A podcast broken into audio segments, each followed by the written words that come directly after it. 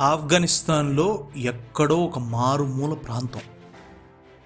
అక్కడ ప్రపంచం మొత్తం ఎదుగుతున్న ఒక టెర్రరిస్ట్ గ్రూప్ దాక్కునుంది. వాళ్ళని పట్టుకోటానికి యుఎస్ ఆర్మీ చేయని ప్రయత్నం లేవు. యుఎస్ వాళ్ళు వాళ్ళ ఆర్మీ ట్రూప్స్ని పంపిస్తుంటే ఈ ఆఫ్ఘనిస్తాన్ జియోగ్రఫీ ఈ టెర్రరిస్టులకి మోస్ట్ ఫెమిలియర్ అవడం వలన అది అడ్వాంటేజ్ తీసుకొని యుఎస్ సోల్జర్స్ని దొరికిన వాళ్ళు దొరికినట్టు చంపేస్తున్నారు. అప్పుడు యుఎస్ ఆర్మీకి ఏం చేయాలో అర్థం కాల. ఒక వన్ వీక్ ఈ టెర్రరిస్ట్ గ్రూప్ మీద అటాకింగ్ ఆపరేషన్స్ని హోల్డ్ చేస్తారు.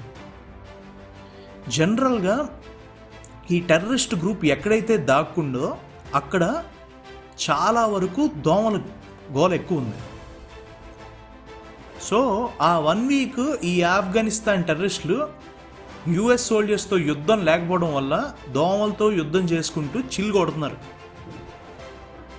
ఒకరోజు మామూలుగానే ఒక ఆఫ్ఘన్ టెర్రరిస్ట్ తన బ్రేక్ఫాస్ట్ అయ్యాక అలా క్యాంప్లో నుంచి బయటకు వచ్చాడు అక్కడ ఒక గ్రాస్ హోపర్స్ గుంపు ఉంది.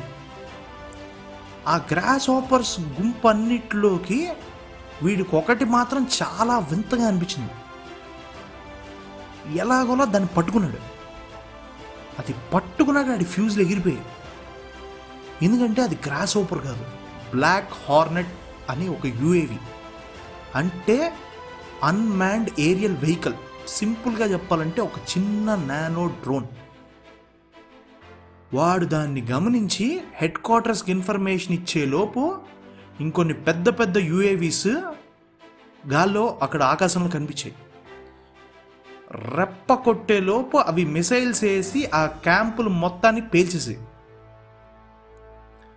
నాట్ ఓన్లీ మిలిటరీ సర్వీసెస్ ఒక వరదలో చిక్కుకున్న ఒక ఊరు అందులో ఒక హార్ట్ పేషెంట్ ఉంటే అతనికి ఇమీడియట్గా మెడిసిన్ అవసరం అయ్యాయి మనుషులు ఎవరు ఆ వరద దాటికి దా నీళ్ళల్లోకి దిగటానికి భయపడుతున్నారు.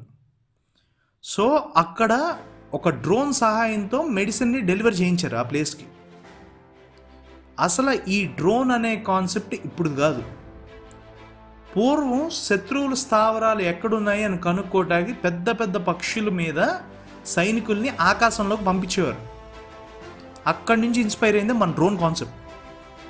ఫస్ట్ డ్రోన్ని వాడింది రికార్డెడ్గా పద్దెనిమిది వందల నలభై తొమ్మిది ఐ మీన్ ఎయిటీన్ ఫార్టీ నైన్లో ఆస్ట్రియన్ ట్రూప్స్ వాళ్ళ ఎనిమీ కంట్రీ మీద అటాక్ చేయడానికి రెండు వందల హాట్ బెలూన్స్ని ఒక పర్టికులర్ డిస్టెన్స్ ఫిక్స్ చేసి ముప్పై నుంచి నలభై పౌండ్స్ ఎక్స్ప్లోజివ్స్ పెట్టి గాల్లో వదిలేయి కొన్ని గాలికి అటు ఇటు డైవర్ట్ అయిపోయి సముద్రంలో కలిసిపోయి కొన్ని మాత్రం వెళ్ళి ఎగ్జాక్ట్గా టార్గెట్ మీద బాంబ్ చేసి ఆ సిటీని నాశనం చేసాయి this is the first drone attack done in the history of naval aviation అప్పటికి ఇప్పటికీ డ్రోన్ టెక్నాలజీ హ్యూజ్గా పెరిగింది.